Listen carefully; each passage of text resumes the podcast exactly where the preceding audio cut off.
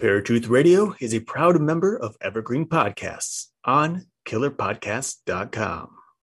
Hey, Paratruthers. This week's episode is brought to you by our patrons over on patreon.com forward slash paratruth. With their help, we are continuing to bring amazing new content to our listeners every week. So if you feel the urge to donate, head on over to patreon.com forward slash paratruth where you can just donate only a dollar and get some amazing rewards for your donation. Again, that's paratruthradio.com forward slash paratruth. Go check it out. Christian and non-Christian paranormal investigators. They have two different views. And it seems as if neither of them can ever agree on anything. So what happens when a mainstream view of the paranormal crosses paths with the Christian view? This is Paratruth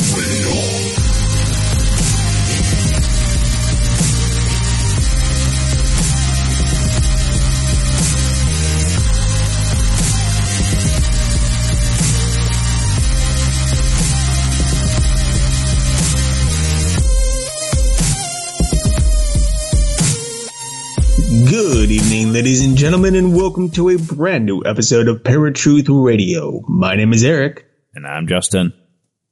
and once again, we continue our series on Ghost Hunting 101. And today, what we're going to begin with is a little discussion as to how to go about choosing your locations. So, locations you would think is a pretty simple thing to, to conjure up. But in reality, you need to take your time, do the research before officially choosing a location. And there's a number of different reasons as to why that is. Uh, and those reasons we're going to go ahead and discuss right now. Uh, probably the first one that you want to pay attention to on location is sound. I think that's a pretty fair thing to think about is your audio. What's your audio going to sound like at the, lo- at the location? You don't want to choose a location that's sitting right next to a highway. Uh, reason being is the highway is going to drown out or muffle out uh, any type of EVPs that you might get or any type of uh, uh, audio recordings uh, on on cameras and whatnot that you might not hear or that you might hear without the the background noise. You know, little knocks and footsteps and things like that. Unfortunately, trucks and cars driving down a highway behind a building is going to disrupt that, uh, and if not disrupt it, can cause you to mistakenly think that the highway is actually a paranormal phenomena Right. happening on the camera. So Right. uh, that's probably one of the most important things I think uh, that you really need to look out for and beware of. Not that there can't be roads around, because obviously there's going to be roads, but more so just think about like how busy are those roads? Do you have the means to have those roads closed down if necessary?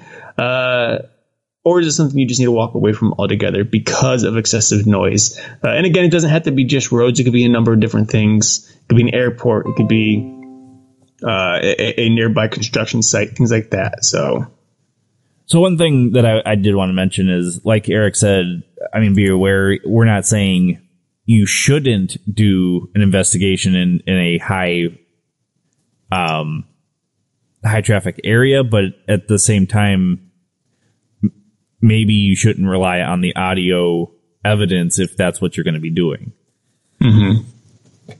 Because I mean, there are plenty of uh, active areas that might be next to a highway, but you're just going to have to get evidence through pictures, maybe even personal experiences, that sort of a thing over the audio. So another thing you want to think about when doing your locations is what the location itself is like. And I'm not talking about the the outside, the, the surrounding area. I'm talking about the actual place you're going to be uh, con- conducting your investigation. Is it safe? Is it sound? Is it a place that you can safely put people uh, without possibility of injury? Now, note there's always going to be a chance for an injury. Uh, you're usually walking around in the pitch black, often in cluttered basements and things like that. Uh, but you still want to be careful that you're not in some a rickety old shack that has the walls caving in, or Right. there's a possibility of a floor opening up underneath you. Uh, these things, I I mean, obviously, there are moments where you see something and you want to do it, but you have to be smart. If you're doing it yourself, that's one thing. You put your own life in, at risk.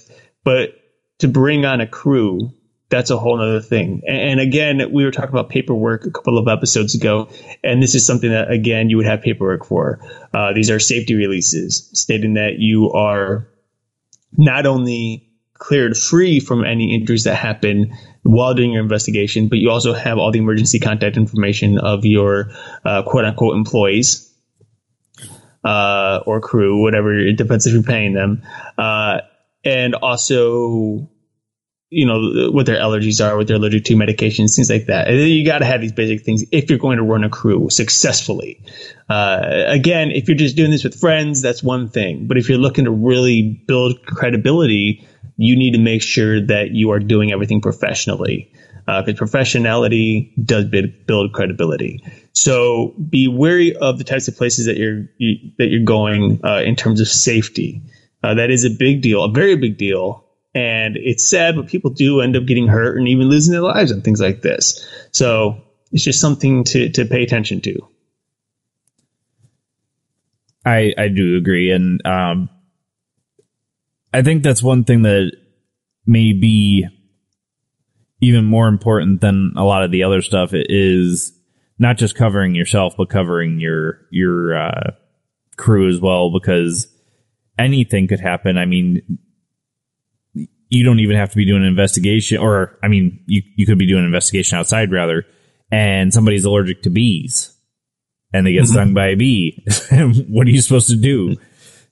I mean, and if fair, you know, when you and I were doing the investigation at uh, Jeffrey Dahmer's house, uh, we were forewarned that there may be nails in trees uh, because he used to nail animals up on the thing, and I almost had my eye taken out by a nail. Right. There's something just the right, you know, height. And of course, at night you don't see those things. I just happened to like a flashlight caught glance of it. I was like, oh my goodness. um, but those are things that you need to be careful of because if you know, I could have lost an eye if, if I didn't happen to pick a flashlight up. So and I think that's funny because on just the last episode, you emphasize the importance of flashlight. yeah, I mean, flashlights are important. I mean, there's no no way around that. well, and I, I think a lot of the stuff that you're talking about is more so places that people are going to be able to get in for like abandoned places, right? Well, sure. I mean, more so. I mean, I mean, it could, and maybe it's I mean, it doesn't have to be abandoned. It could be uh, just areas of a house that are weak or uh, a back shed. You might be in a house that's nice, but there's also a shed in the back that you want to check out or a barn. You know, those are things you all need to be careful of. It's just something to be wary of. You know, I mean, uh, here's the thing. You can talk to the owners of the property, and especially if the owner wants an investigation done, they're probably not going to be completely upfront with you. They're going to tell you things that are going to guide you to their property to, the, to do the investigation. So when it comes to safety uh, and all that, it's something you need to take into your own hands and handle yourself. If that means going and doing a uh, pre-investigation of the property itself, and I don't mean like going and doing a pre-investigation of the haunting, just going and investigating the property, mm-hmm. uh, then you go and do that, no matter how far it is. Uh, you know, obviously, if it's like cross country, unless you got a, a, reputable person out there who can tell you that you trust that it's okay, uh, you, then you just have to do what you got to do. But always take matters into your own hands in that in those cases because there are people out there who just they're, they're not going to have the same concern as you should have uh, regarding your own safety, uh, especially if they're so deep in like a paranormal situation that they just want answers to. They're going to do what they can to get you out there. Yeah. So th- those are the, really the two, three main basic things that you really want to look out for first and foremost. You know, pay attention to those things, uh, and then you can go on from there. So let's go ahead and transition into the the meat of it. What you really want to know. How do you go about choosing an investi- a uh, a location for your investigation? And I don't mean like just worried about safety and stuff. I'm talking about the actual ghost hunt. How do you go about choosing the right one where you know or believe that you can possibly get clear evidence or at least some type of evidence of paranormal situations. And this is all going to come down to research.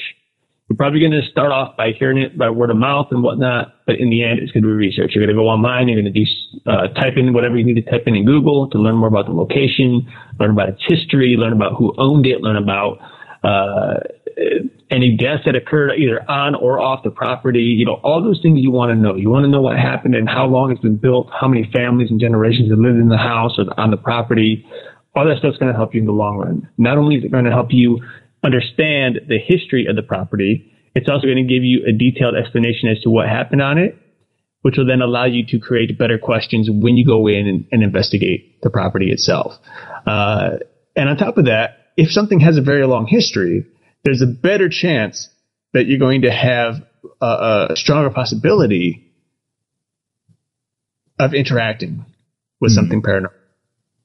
So definitely something you want to pay attention to and look into is doing your research is very important. Uh, beside that, I think one of the big things is just taking the time to figure out what's in your general location. When you're first starting out, focus on what's in your city. Focus what's in your neighborhood. Focus on your neighbors. Things like that. Uh, when Justin and I first started, our first location was my parents' basement and my sister's bedroom. Yep. Those are the two main locations that we started in. And from there we branched out and we started doing, you know, commercial places and we started doing private residence and things like that. So you, you start off small and as you build your understanding of the equipment and your understanding of the investigative process, you can then branch out and become uh, more of the team that you want to become if you want to do it professionally. Yeah. Well, one thing that I have to say is is if you're doing if you're doing research, you find haunted locations in your area. Maybe they're abandoned or in a local park. Uh, one thing that I would strongly, strongly, strongly suggest and even say you must do this is make sure it's okay for you to be there. Don't just show up on private property and just because it's a haunted location and nobody lives there or anything, think it's okay to do an investigation mm-hmm. there. Um, when, I yes, mean, there's this thing called trespassing, and uh, when there's a sign that says "No trespassing," then trespassing is not what you do. I mean, the uh, the one uh, former tuberculosis and psychiatric hospital that is shut down, no longer uh, working, uh, is called San Haven here in North Dakota, and a lot of people have gone there for investigations. Um, I don't know that it's even open to the public anymore because I have tried contacting people and have not gotten a response. So, I mean, A, either they're busy or B, they don't want people there anymore because first and foremost, San Haven is abandoned and I believe it's starting to get to the point where it's starting to decay a little bit. So mm-hmm. there's probably rickety stairs, holes in floors, that sort of thing. They don't want people getting hurt. Another thing to consider is that your your location doesn't have to be a building. It doesn't have to be someplace mm-hmm. that you're cooped up inside or locked down in or anything like that. Uh, you can you can go to a cemetery. You can go to a park. You can go to uh, a playground. You can go you know to all these different places that are actually public property. Uh, of course, beware. There most of these places do have curfews. Uh, most of them aren't open after dark but that doesn't mean you can't go do an investigation. Doesn't mean you can't go at dusk. Most of the places will be like open from, you know, or closed from dusk to dawn. But there, those type of things are usually have a lot of leeway. Uh, and many parks, even though they're closed, they'll leave the gates open to drive through. Mm. I mean, come on. You're not going to get in a lot of trouble if you stop for a moment or two to spit off a couple of questions and see what you capture under, uh, underneath the voice recorder. So, you know, local uh, outdoor places are really good considerations, uh, public places, because you don't need permission to go and investigate those places. Uh, you don't need to call any like owners or anything like that to ask about it. It's public domain, so you're free to do it and you can't get in trouble. Unless you're doing something stupid. If you're going and you're like spray painting stuff for some reason, or you're doing some crazy thing that you're trying to, you know, whatever, stuff like that, and then you got a problem that's going to go against city ordinances. You got to be careful of that kind of stuff. But if you're being respectful, you'll be good as long as you're working on those public uh, properties. Right. Well, eh, I mean, prime example when we did Indigo Lake, and that that I believe was open for to to pretty late because we were there after dark, um, and I mean some some places like that you're going to get some go- good evidence. Sometimes you're not. Like Eric was saying about the highway in a public uh, park or something, you're going to have other people around you talking, um, making noises, maybe having a picnic or partying of some kind, that sort of a thing. So be aware of that stuff as well. Yeah, absolutely. I mean, it's all the stuff that you should be aware of. Just, I think the big thing about all of this, this whole episode is going to be just be aware. Mm-hmm. Uh, be aware of your surroundings, be aware of your crew, be aware of your equipment. Uh, you know, if you're in a public place, don't set up cameras on the road or uh, on on the sidewalk or wherever people are walking, pedestrians are riding bikes, things like that. You don't want to do that. Uh, it's inconsiderate, and it's very likely you're going to get your property damaged. So don't do that kind of stuff. Uh, if you're going on public places, hold the cameras, hold all your equipment, and film that way. Unless you're like in the park somewhere a little bit off path, mm-hmm. you know, obviously that's one thing. But if you're on a path, make sure you keep that path clear for other people, uh, because again, it is a public place. Which actually is something that I'm not going to bring up now, but the next episode we're going to talk about locating uh, or, or placing equipment and stuff, and the best places to do that. So that's a good transition into next week's episode, and we will talk about that next week. So, yeah. Well, and uh, one thing that I remember from Indigo Lake, and you'll remember this too, is we were doing a we were going down a path that was kind of secluded, and we were doing a, a, a ghost box section session, and then we were on our way back, and from behind us, we hear like three girls scream at the top of their lungs and then just start laughing. Do you remember that? Mm-hmm. Yeah, I remember it. so, I mean, that's well, the kind of stuff. That, yeah, those are the kind of things you got to be wary of too. Remember that the same place in Indigo Lake we're walking down and like the I don't know was it like a couple women or something came walking out of the woods like it was pitch black and they're in the woods and we're walking and we hear all this rustling and these two women come walking out yeah. like what the in the world well and the reason I bring up Indigo Lake is one of the the weirdest pieces of evidence we ever got was there was a green mist that we ended up capturing mm-hmm. on camera and we tried debunking it couldn't debunk it I mean it could have been something as simple as the light hit the grass a certain way, which affected the fog that was in the area. Maybe yeah, if there was fog in the area, right. we didn't see any fog or haze or anything like that at the time. So yeah, that, right. that was an interesting photo. Uh, I still think about. I, I, think when I think of Indigo Lake, that's probably the prime piece of evidence that I do think of. Um, that, and then of course the whole blood talk on right the ghost, the, box. the ghost box. But try not to talk about or think about that stuff. uh, so I, I think that you can get decent evidence if you're doing stuff out in an outside location, um, or even in an, an abandoned location, so long as you have permission there. And I think a lot of our evidence that we got was in some of the better evidence was in the outdoor locations. I mean, we did get mm-hmm. some at uh, Jeffrey Dahmer's home and the. Um, I don't remember if we got a whole lot of evidence at the business building that we did, but there was evidence at Ghost Alley that we did. Um, mm-hmm. And I believe there was evidence at the bar that we did together. There was, there might have been one or two small EVPs at the bar. Yeah. Photos, I don't think we had much. There wasn't a whole lot, right? Yeah. Uh, Dahmer's house, we got plenty of evidence, uh, EVP wise, at least. At least I did. Um, and then, yes, yeah, much it because we didn't really get we didn't get too much evidence at uh, Rockefeller. We didn't. I don't think we got much of anything really right. significant. Uh, maybe one or two uh, questionable things. Voices yeah. or something. But in regards to our photos, we didn't get anything. In videos, we didn't really get anything. So, and you're going to have nuts like that. Like, it's not what you see on TV, folks. You're not getting, you know, interaction every investigation. That's why most of this stuff is television. It's faked. Uh, so just know that when you do go into investigation and you have your hope to, to catch something, chances are you may not catch anything. Right. But real quickly before moving on, I do want to mention something else about outdoor stuff because again, understanding environments is really important.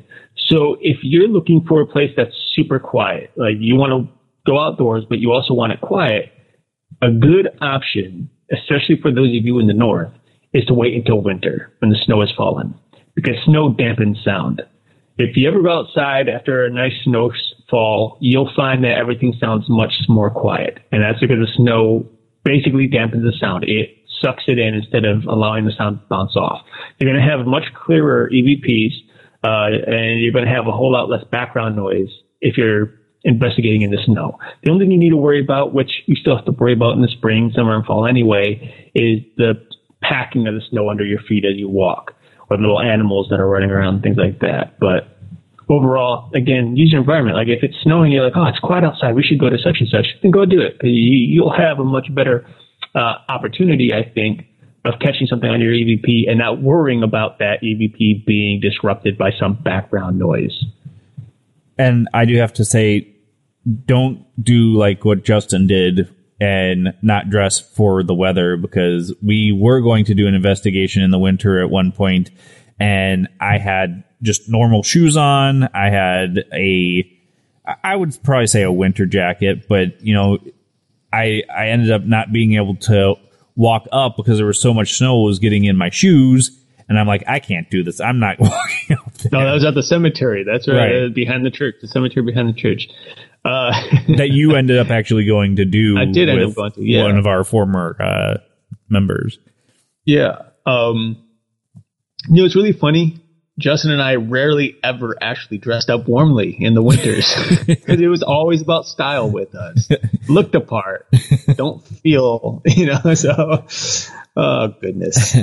So I, I do say, yeah, I do say dress dress for for the occasion and for the weather. Um, I, I, especially if you're going to be doing it in the winter. In the spring and summer times, obviously not as important, but still important in a sense because it can get a little chilly at night um, and that sort of a thing, especially in certain areas. So mm-hmm. just yeah, make sure that you're you're uh, like we've been saying from the very beginning. Be aware, understand that there are things that you need to take control of to do an investigation. And there are also things that go bump in the night. just thought that was a good place to put that. Which is why we do investigations, folks. Yeah. And I mean, one thing that we we never really got into was doing like cryptid investigations, which again, right. an outside location is going to be more your your alley than in. Yeah. Oh yeah. I mean, you don't go into someone's house to find Bigfoot, right? And that's Harry and the Hendersons, but that's. like the 90s or 80s. Just saw that movie not too long ago, actually. Did you? Yeah. I was going to watch it the other day. I saw it's on Netflix, I think, or something. Like, oh, I don't know if I can do it. It's a good movie. I just, I don't know. I wasn't ready to sit through it. It is a little more corny as an adult as a, than it was as a child. I'll put it that, that I had a feeling it might be. Yeah. All right. Well, moving on to um, private uh, locations. Um, mm-hmm. I, I think the biggest thing with this is, I mean, obviously get the name of the the team out there and people will will find you or you can even create a Facebook group or you know an ad something to that effect where people are going to be able to find you. And the biggest thing again for a private location is do your research. Um i mean not just on the location do the research on the people that are asking you. Because just because they're saying that they have paranormal activity it still can be unsafe because they can be might be untruthful people. So make sure you're doing your research in that respect as well because um, I would hate to tell you guys just to go out there all willy nilly and then something bad happens because I mean this world today is just nuts. Yeah. As far as private uh, investigations go, as like for finding locations, what what comes to mind for you as far as what should be important for that? Um, well, uh, there's a couple of different things, I guess. Uh, you and I, you and I did a, uh, in regards to private, I'm not going to talk about business just yet, but this is more so in regards to private residences. Mm-hmm. Uh, because you and I did do one of those and that was a whole different beast than going into a company property and working. Yeah. Uh, reason being is you go into a company, uh, or a business, a place of business, and everything's pretty much clear for you to work. You know, most people's stuff is locked up and put away and this and that. Uh, but when you're going into a private residence, everybody's stuff is right there. Like it's their personal property that is, you know, you're going to be in their bedrooms, they're going to be in their kitchen, in your, their kitchens and their kit, uh, all that stuff. Uh, so when you walk into a private residence, be very aware, uh, and respectable of all of their stuff. Uh, they're going to have stuff laying around, especially if they have kids. There's going to be things around, so watch your footing. Uh, it may not necessarily be, be cleaned up. Um, also, when you go into a private residence, fully understand what it is you're getting yourself into. Uh, first and foremost, before you even step foot into the place, call them up, find out what's going on, find out who's involved, find out uh, if they've had anyone else come out and look at the place and what those people think, you know, things like that. Like a lot of people will say, "Oh, don't tell me anything because you know I don't want to be influenced by somebody else's findings." Right. But I think if you're going into a private residence, you need to be aware of everything because in this case, uh, the one uh, investigation that Justin and I did involved a kid, uh, and this kid was seeing something in his room. It was often sitting in the upright corner, and if I'm not mistaken, it took form as one of the childhood TV like creature on a TV show. Yeah, it was a cartoon that, that he was watched. fascinated with. Yeah. But every time he would see it, he'd start crying. Um, and so there, there were a couple things that happened that were both mistakes on our part, also mistakes on the part of the the uh, team that we were working with al- alongside, and also a part of the, the residents themselves, the owners, the parents, and whatnot. Uh, everyone has to be together, has to understand everything that's going on, have to be aware of everyone's whereabouts and situations, and basically we have to be on the same page. Because if we're all different places at different times, it can strip evidence, it can be confusing, it can all kinds of things can happen that are just not good for an investigation, both evidence wise and professionality wise. So going into a private residence, just be aware of the situation first and foremost. If a kid is involved, be very aware of the kid and his feelings. Be aware uh, and note and tell the parents like, hey, do you want us to include the kid? Do you not want us to include the kid? Because some parents want the kid included uh, in the investigation because sometimes that'll stir up things because kids tend to be more open to the spirits.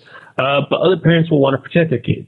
So be aware uh, of that as well. Ask the parents what they want, uh, and make sure you follow those rules. Um, and then besides that, I, I, think, I think just be careful with electronics and things like that. You know, uh, there are moments in an investigation where you may unplug a device because it's making noise and you're hearing it on an EVP or you're hearing it on your uh, whatever sound device you may have on your ears. You know, if you have headphones on and you're listening through a, uh, what do they call those dishes? You know, the big sound dishes that pick up noise better. Oh, um, yeah. I, par- I parabolic, I think. Is it parabolic dish or something yeah. like that? Um, yeah, something like that. But, you know, when people are using that, they'll often turn off fridges. And, this is nothing that we've done before, but we, I have, not I, but people I've worked with have done it on TV shows, movies, and stuff like that that I've worked on, and they forget to plug the fridges back in, and then you ruin their property, uh, and you got to pay for that. And so it's just these different things you want to be careful of. So yeah, and actually, that's a piece of equipment that we didn't even cover is the parabolic microphone um, last week. So some another piece of equipment again that's super expensive and do you absolutely need it? Probably not, but it, is kind of a cool device to try and use. Um, and I think that's a, a pretty good place for us to take our break here, folks. So we're going to be right back with Paratruth Radio right after this. This episode is brought to you by Audible.com. If you like listening to beautiful voices like ours instead of reading words, then head on over to Audible where you can get a free audiobook download and 30-day free trial at audibletrial.com forward slash paratruth. where you can choose from over 180,000 titles for your iPhone, Android, Kindle, or MP3 player. What's up, folks? Welcome back to Paratruth Radio. As always, my name is Justin. And I'm Eric. Just trying to throw you guys for a loop, that's all. if they don't know the voices to the names by now, man, I mean, unless you're Yeah, that- you're first coming in, which then we apologize, kind of. Right. I think it's funny that it threw you because I'm watching you on your screen. You're like, wait, what? I was trying to make sure you did it on purpose and not by accident, because it has happened before.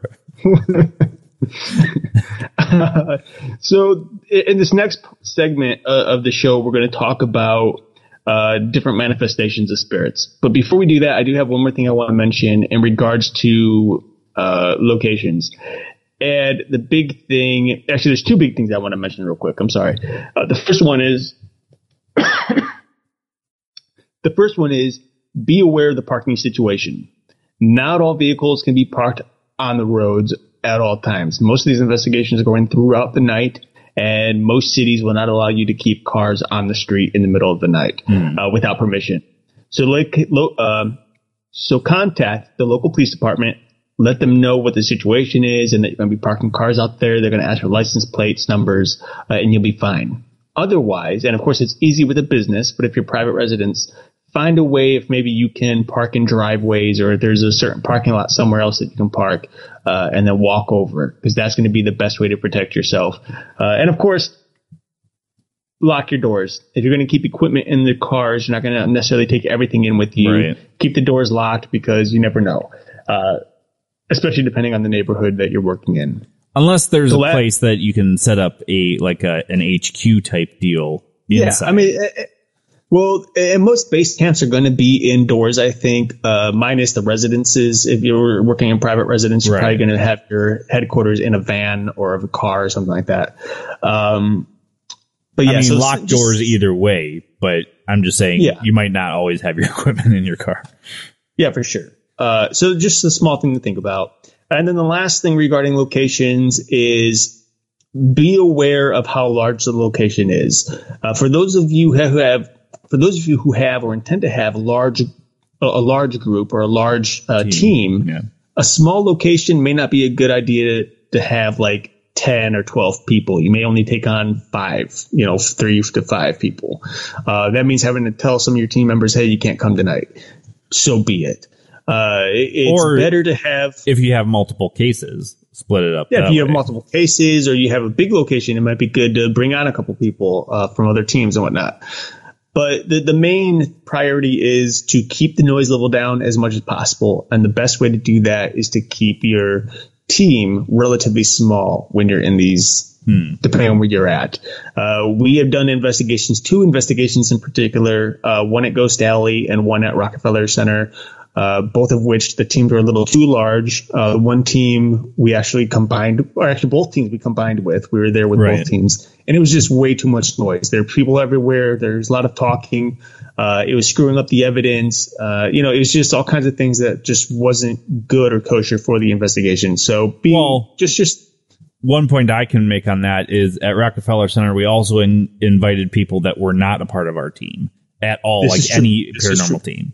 So, I- I, mean, here's the deal: if if you're doing this just with friends and you're doing areas that are not like businesses or homes, then okay, do it with your friends. Um, when we decided to do Rockefeller Center, I think we were trying to impress some ladies that wanted to be a part of a paranormal investigation. And I, feel that it kind of hindered the investigation a little too much to the point that it, it took away from the investigation. but it did impress the ladies. just putting it out there. so you balance that as you weigh that as you will. um, so moving on, I think that's pretty much all we need to really talk about locations. If you have any questions regarding locales, uh, how to go about finding them, how to reach out to somebody, um, feel free to email us, text, not text us. You don't have a numbers, but feel free to email us, message us. You know all the different ways you can contact us. Uh, and, and when it comes to reaching out to people, simply look up look them up. You can you can call libraries and stuff like that, reach people. It's no problem. Mm-hmm. Uh, but if you have questions, feel free to reach to us. Um, so moving on to our next segment, we wanted to talk, talk a little bit about the types of hauntings that you may encounter when you're on these investigations. Um, well, one of the most common ones, and it's probably the most joked about form of manifestation, is Eric. I'm sure you're already knowing where I'm going with this. Is the orb. Now, I, I do feel that orbs can be evidence if there's specific uh, things that that are about the orb.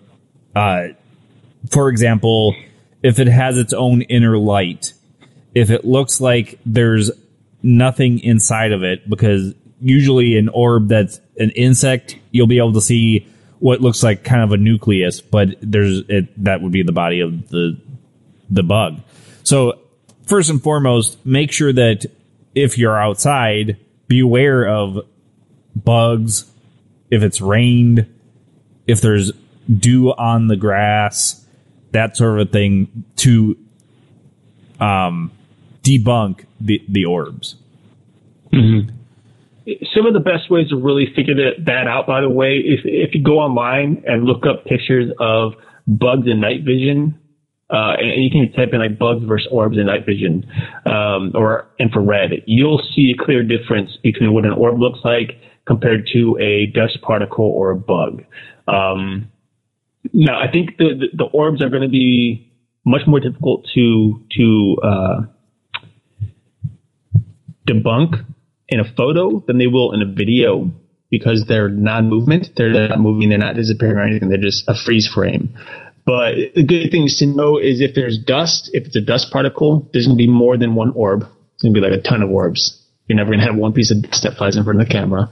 Uh, and if it's a bug, you're going to clearly see a very uh, bright middle section with a little bit of flutter on the sides that isn't perfectly round. So that's just a basic thing. But again, you can look it up online and you'll get some info uh, so you can better prepare yourself for those. Yeah. Another one that uh, is kind of common, and we've already mentioned it, is the mist. And again, mm-hmm.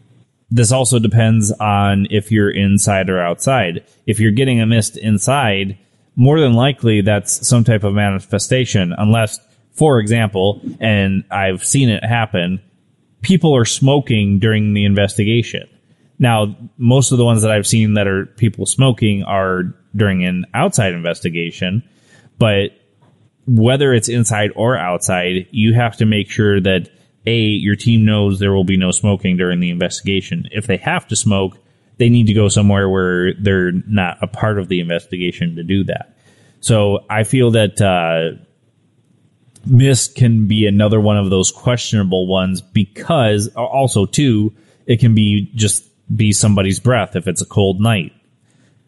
So make sure you're able to debunk it properly when when it's happening. Mm-hmm. I completely agree.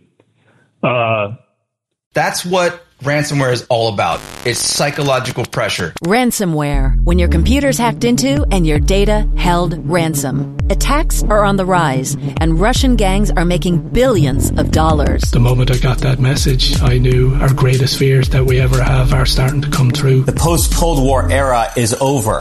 Dot com, the hacking. A new season from Crowd Network with me, Katie Puckrick. Just search for dot com, that's D O T C O M, and subscribe. The next one, I think I'm actually going to broaden the scope a little bit more, and I want to talk a little bit about the classic or intelligent haunting. They're one and the same. It's the classic haunting or the intelligent haunting. And basically, the intelligent haunting, as it's most commonly known as today, is basically an entity that will communicate with you, that hears a question, listens to a question, and understands it. They may also do things like uh, walk across floors or open and close doors, flick lights. Uh, they may touch somebody uh, gently or caress them or something like that, pull on their hair. Um, there may be electronic interferences or, you know, things like sense uh, of things like uh, food or cigars or perfume, things like that, which can also go along with residual hauntings as well. But these are things that are common in intelligent hauntings. Uh, these are hauntings that'll react, uh, that'll basically react to your acting. You know, whenever you say something, it'll react to you. If you ask a question, it'll react. If you tell it to do something, it'll react. Uh, so, so these are probably some of the most common hauntings that I think people look for and I think people find. And they're probably some of the most interesting hauntings for sure, mm-hmm. because you're communicating supposedly one on one with whatever it is on the other side. Right, right. Well, and I think I don't want to say a lot of them are intelligent hauntings, but it seems like a lot of the ones that we ended up doing and ended up getting some type of evidence um, was a an intelligent haunting, unless it was residual and somehow it was just interacting with what we were saying. But mm-hmm. um, as far as what evidence we came across, and you know, in regards to the answers that we got, it was answers to stuff we were asking or, or even just talking about. Mm-hmm. And I think that's a good way to debunk the difference between residual and um, intelligent is if it just keeps saying, my name is Sam, then more than likely it's caught in a loop and it's a residual haunting and it is not answering anything that you're saying. Mm-hmm. Uh, another type of haunting that is probably the most famous type of haunting is the poltergeist haunting. Mm-hmm. Poltergeist, of course, made most famous by the movie Poltergeist, uh, is probably one that people fear most, but also find the most exhilarating because this is a type of haunting in which things seem to move and shake and uh, open and shut and fly and all that kind of stuff. Uh, people being slapped and pu- pulled and pushed, and you know, basically a poltergeist haunting is a trickery hunting. It's supposedly uh, uh, like a a playful ghost. I guess is another way that people would put it. Hmm. Uh, these are the playful ghosts, the ones who like to tease and trick and do all that kind of stuff. Uh, mostly, as far as we know, to cause some type of anxiety or fear in the person. Um, we've never heard of a poltergeist haunting killing anybody, but that doesn't mean it can't kill somebody. I mean, there have been people pushed down steps before in poltergeist hauntings. Uh, so it's something to be careful of when you're investigating. If you do notice some type of poltergeist activity, probably be careful of what it is you're doing, what you're saying. Provoking isn't necessarily the best idea, uh, as the poltergeist will get stronger, uh, or at least pick up in some way, and that could end up causing you know trouble for people, hurting them, or even following people home. Mm-hmm. Yeah, and I think uh, we had Guy Lyon Playfair on. It, it's been a while now, actually, uh, to talk about the Enfield poltergeist that Ed and Lorraine Warren were called in on. A lot of people believe that this case was faked, even when Guy was there, but even more so when Ed and Lorraine Warren got there. Um, even Guy had told us that when Ed and Lorraine had got there, a lot of the activity had died down. And mm-hmm. a lot of people have believed for a while that the the stuff the Warrens put in their books was dramatized to sell books. But um, I, I loved talking to Guy Lyon about this because it's one of the very few cases that we've talked about with with an actual person that's done an investigation on it. So the next haunting, which probably the most dangerous haunting that we're going to ever discuss, is that of demonic hauntings. Demonic hauntings are just that. They're hauntings that involve demonic entities. Now, some people you talk to are going to believe that these demonic hauntings are rare, uh, and in fact, in, in fact, affects only around 1 to 3% of hauntings, but there's others who believe that all hauntings are going to be demonic in some sense of, of the term. Uh, it's just that some demons are a little more subtle, while others are much more uh, exuberant and are going to force themselves basically to, to scare you. Um, so one thing to do when it comes to demon, well, first of all, how do you know it's demonic entity or demonic uh, haunting? Well, you're going to feel it when you walk in. If if it's a full force demonic haunting, you're going to feel it. If they're hiding it, you're going to have to do some work to find out. But if it's a demonic haunting, typically there's a couple of signs. One, you're going to start feeling sick, queasy, lightheaded, uh, things like that. You're going to get headaches. Um, you're going to feel just like there's a presence, a thickness in the room. Uh, some contribute this to uh, EMF, high EMF I was Gonna say, Uh, uh, but there are also others that'll contribute it to mold, in particular black mold or a place that's really damp. You're going to get the same feeling, a feeling of humidity. Basically, the atmosphere is heavy and thick and it's hard to breathe. Uh, so those are some of the signs. Uh, you're also going to find that it's going to affect people differently. People are going to be more vulnerable and they're also going to become uh, angry or violent or sad or uh, disturbed in some way that is outside of their norm. right. So that's another thing to, to be aware of. Others are thoughts. People who are doing the investigation may start having bad thoughts. It could be thoughts of murder, suicide, uh, just evil things happening. Even though they're like the nicest person in the world, they may start thinking things that they don't normally think of.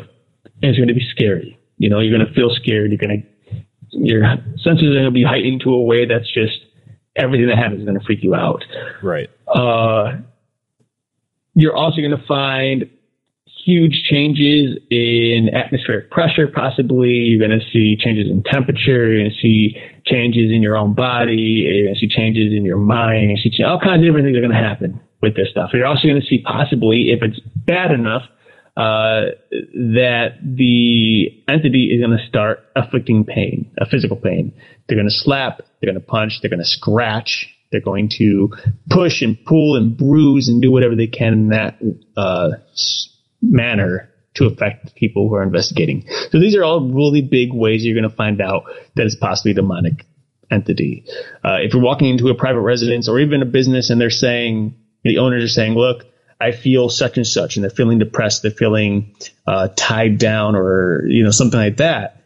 That's a good hint that hey, something may be wrong here. And the person feels withdrawn socially, mentally, spiritually, things like that.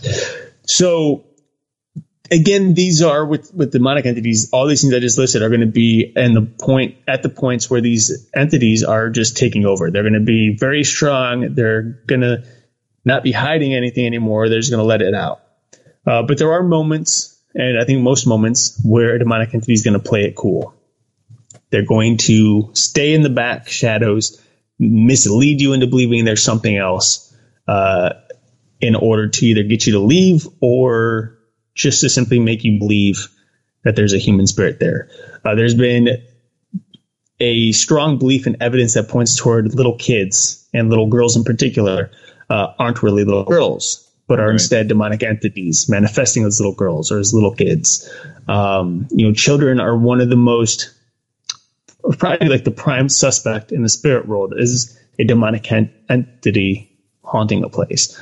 Uh, so if you do see a little child child or you're interacting with a little child, just remember that demonic entities often portray themselves as these little children, according to the current world standard of Right. Which is- what is a what I find fascinating is now, obviously, I believe in human spirits. Okay, I'm not going to say that every haunting is a demonic haunting, but how can you say that a little girl or a, a child haunting is a demon, but, but not an adult haunting? And I've said That's this, what I'm saying. that's what I I've know. said before. Not that I don't Doesn't believe it sense. not that I don't believe in human spirits that are on on here and they're they're what's here, but um, you can't say that okay if it's a child ghost, do not go in there. That's a demon. Get the priest. Let's go. No, you're absolutely right, man. I mean, I I've said that too. Like, it just doesn't make any sense to me. Like, oh, let's walk into a place. Hey, look, it's all these adult spirits. They must be dead human beings. Let's talk with them. And I walk into another place like, oh, it's all these dead kids. The place is demonic. oh my god, be careful! They're gonna kill us or eat us or whatever demons do. You're like, dude. I- Whatever those adult ones are could very well still be this Right. the demons. They're just portraying something else. Like, come on, like it's stupidity. Right. Um, well, and that's one thing that we've talked about before. I I believe it was last season is protecting yourself. And e- even let's say for sake's argument, um, that it is human spirit. I personally don't want a human spirit coming home with me. I, I don't care if they're good, bad, indifferent, otherwise. Um, I, I just don't want a spirit in my house. So, I mean, regardless of whatever it is, obviously be prepared to protect yourself and, and know what's going on. Like we've been saying this entire episode, be aware. Um, but it, when you brought that up, it, it's just every time somebody says that, I'm like, it, it doesn't make any sense. Why would it just a child spirit be a demonic spirit and not anything else? because children are creepy. That's the only thing I could think of. Okay. I mean, uh, you got me there.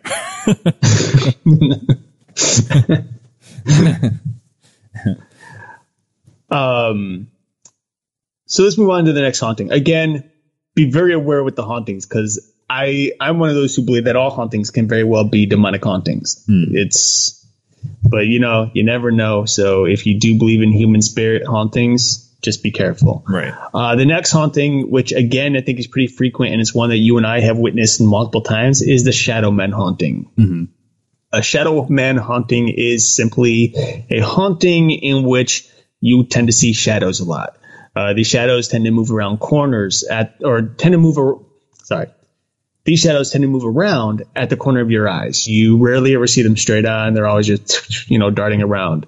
Uh, you can feel like something's watching you. You may dream of shadows or like some type of beings with red eyes. Uh, you may I do have to sleep say- paralysis. More more times than not, they're humanoid looking in nature. They are humanoid, yes. More times than not, they are humanoid looking. Um, you may experience sleep paralysis with shadow people hauntings. Um, and then one which actually I didn't know, and I just found this in my research too, is that you may hear a high pitched squealing or screaming sound during shadow man hauntings. I have uh, not is heard really that before. Yeah. Yeah, so very interesting. Uh, so I think Shadow Man hauntings is one that you and I both witnessed. I witnessed it. I mean, I still witness it to these days. I don't know what to call them hauntings, but you still see shadows at the corner of your eyes, and they are humanoid. Um, so I feel like there's always something lurking around. But I experienced the most during the demonic attachment that I had. Um, and that haunting. And those are the ones where I did see them straight on. And even the Shadow Man hauntings, you can see the Shadow Man like straight on as well, but it's more common to see out the corner of your eye. Right. Uh, so shadow, I don't know, shadow man hauntings are kind of like a dark aura or a dark energy. Uh, and it is a little bit different than some of these other hauntings that we've talked about, aside from demonic hauntings. Uh, they're kind of in their own category, but they are, I think shadow man hauntings are a little more difficult, I think, to, to, to investigate because you really need to be able to see the shadows in order to discern whether or not it's Right. a shadow man haunting. Debunk it. Right. Yeah. Uh, and, and then it's weird. Like those are the times it's going to be hard because you're going to be like investigating. And when you do see that shadow, you're going to want to try to debunk it, but you got to figure out exactly where you saw the shadow. And that's where it gets difficult because you're seeing things out the corner of your eye. Your perspective is off. So then when you turn and you see where you think you saw the shadow, you may realize, wait a second, or is that where I saw the shadow? How is the best way of debunking this? You know? Right. Um, And just make sure it's not your own shadow. Exactly. Yeah. Uh, Make sure it's not your own shadow. Do you have anything you want to say on this before I Nope. transition? Nope. Okay. Uh, but one of the things that's really interesting about Shadow Man hauntings is that some theories regarding these Shadow Men are that they are actually interdimensional beings or other dimensional beings. And there are people who have theory that shadow people are actually, as I mentioned, demons, because I think they're most of these spirits, if not all of them, are demons, or even aliens. Hmm. Now that brings us into our next haunting, and that is, and our final haunting, unless you have another one later, and that is hauntings by other entities. Uh, the first one I think I want to bring up, and I'm only going to mention a couple. Actually, let me just give you broad scope real quick, a couple of small mentions, uh, and those are going to be hauntings by werewolf-like entities, black dogs, black cats, uh, a number of different animal types, goatman hauntings, Bigfoot hauntings. I mean, you, you name it. There's so many different hauntings out there that happen in the spiritual sense. It's just blind, mind blowing. Um, but the last one, and probably one of the most popularized, is that of alien hauntings. Uh, which is a weird thing to say when you think about it. Right. I'm haunted by aliens. Uh, that's not typically what you say when it comes to aliens. You say, uh, I am being abducted or, Or you know, visitation, yeah, that sort of thing. by aliens, things like that. Uh, one thing about aliens, and this is something you and I have discussed many, many, many, many times uh, throughout the history of Paratruth Radio, and that is that there is a vastly interesting intertwined connection between aliens and demonic entities. When you do the research and you see the the the reports that people have, the victim reports, I guess we'll call them, uh, of people who've witnessed both aliens and or demons, we find that the interactions are vastly similar. And one thing that I think is really interesting, I was watching, and it reminded me last week because I was watching an episode of Ghost Adventures last week, and one of the men, uh, I think it was Jay.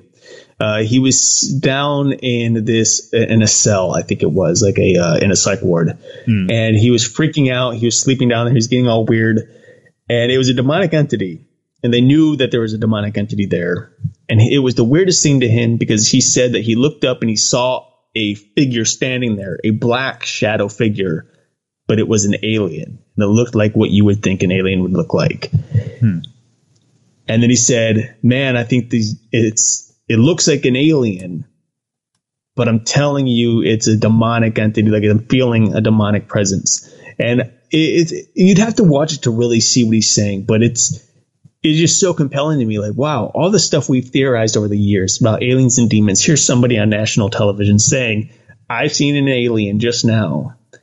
That I know or am confident is a demon and this is someone who tends to practice the occult and divination and things like that. So it's not like this is a man who's a straight up, you know, God honoring Christian type man per se. You Right. know, this is somebody who's who's out there doing the investigations in his own way.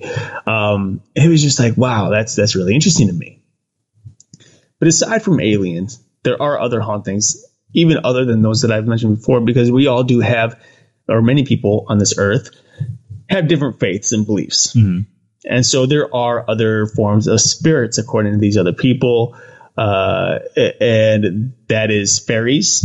You'd be haunted by fairies, leprechaun, jinn, uh, the Loa, which we talked about recently on one of our voodoo episodes. Uh, and of course, different gods and deities of ancient times.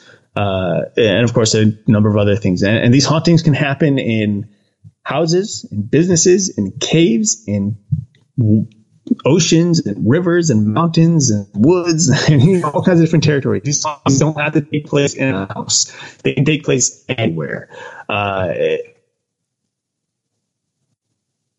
when it comes to the really determining some of those other ones, like Right. fairies or are they just like? I'll be dead honest with you. I have no idea how you go about proving or disproving those hauntings because I've never haunt, hunted for a fairy. Right, right. Well, and Would like it, it's one of those ones that you don't really hear about that often either.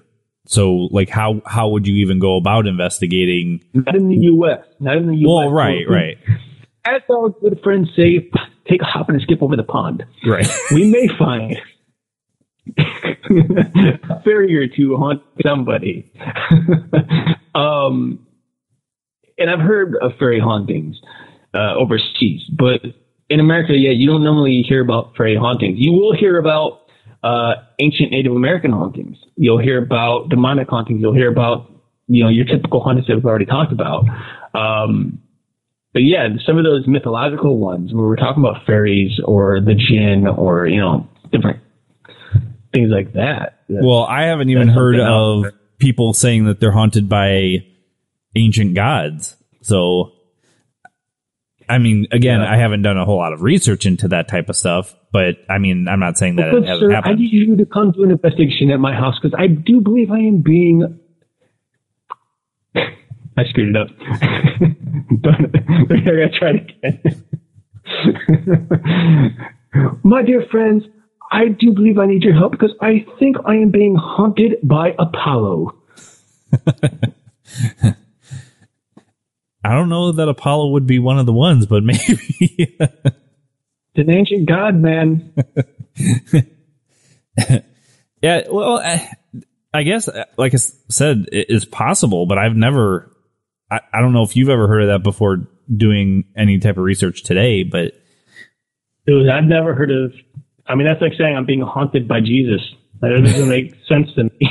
I mean, not in nowhere near the same thing but then again, it, it kind of makes sense because there's a strong belief, even in the Christian community and outside of the Christian community, that ancient gods were actually demonic entities uh, that God ended up casting out, uh, that Jesus ended up casting out. Well, there's a so lot of people that believe that the ancient gods were extraterrestrial in nature as well.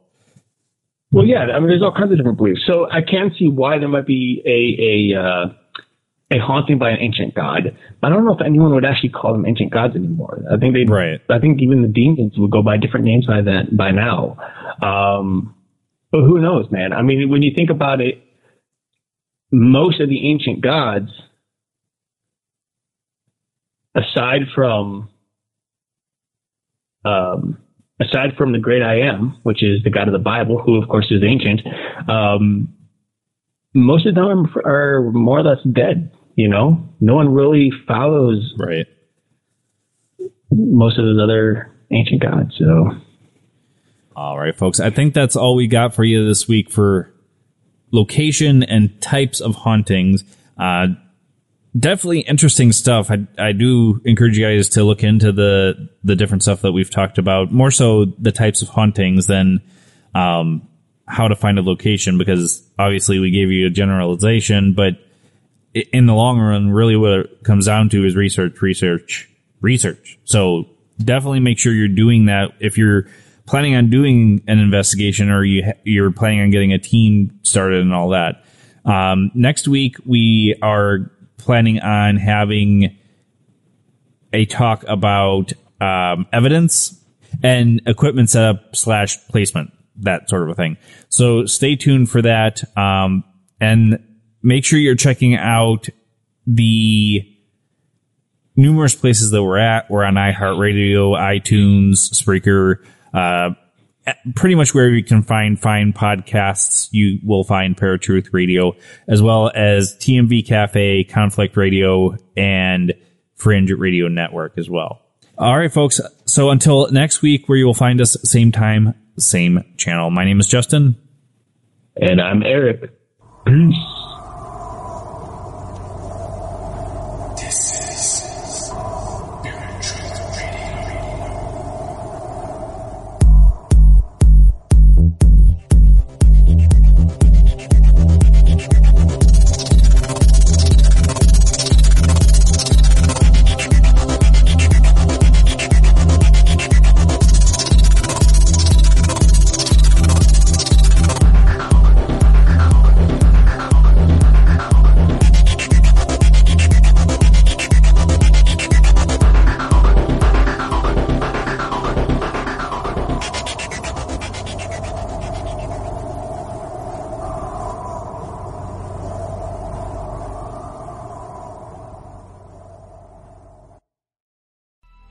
Coming up on 5 Minute News, I'm Anthony Davis. You might think it's partisan because maybe it's critical of one side or the other, but it's not. It's just the truth. And I think that's also something that's kind of unusual for Americans listening to the radio or to podcasts because the news landscape in the States has been so partisan for so many decades. So 5 Minute News is verified, truthful, independent, unbiased, and essential world news daily.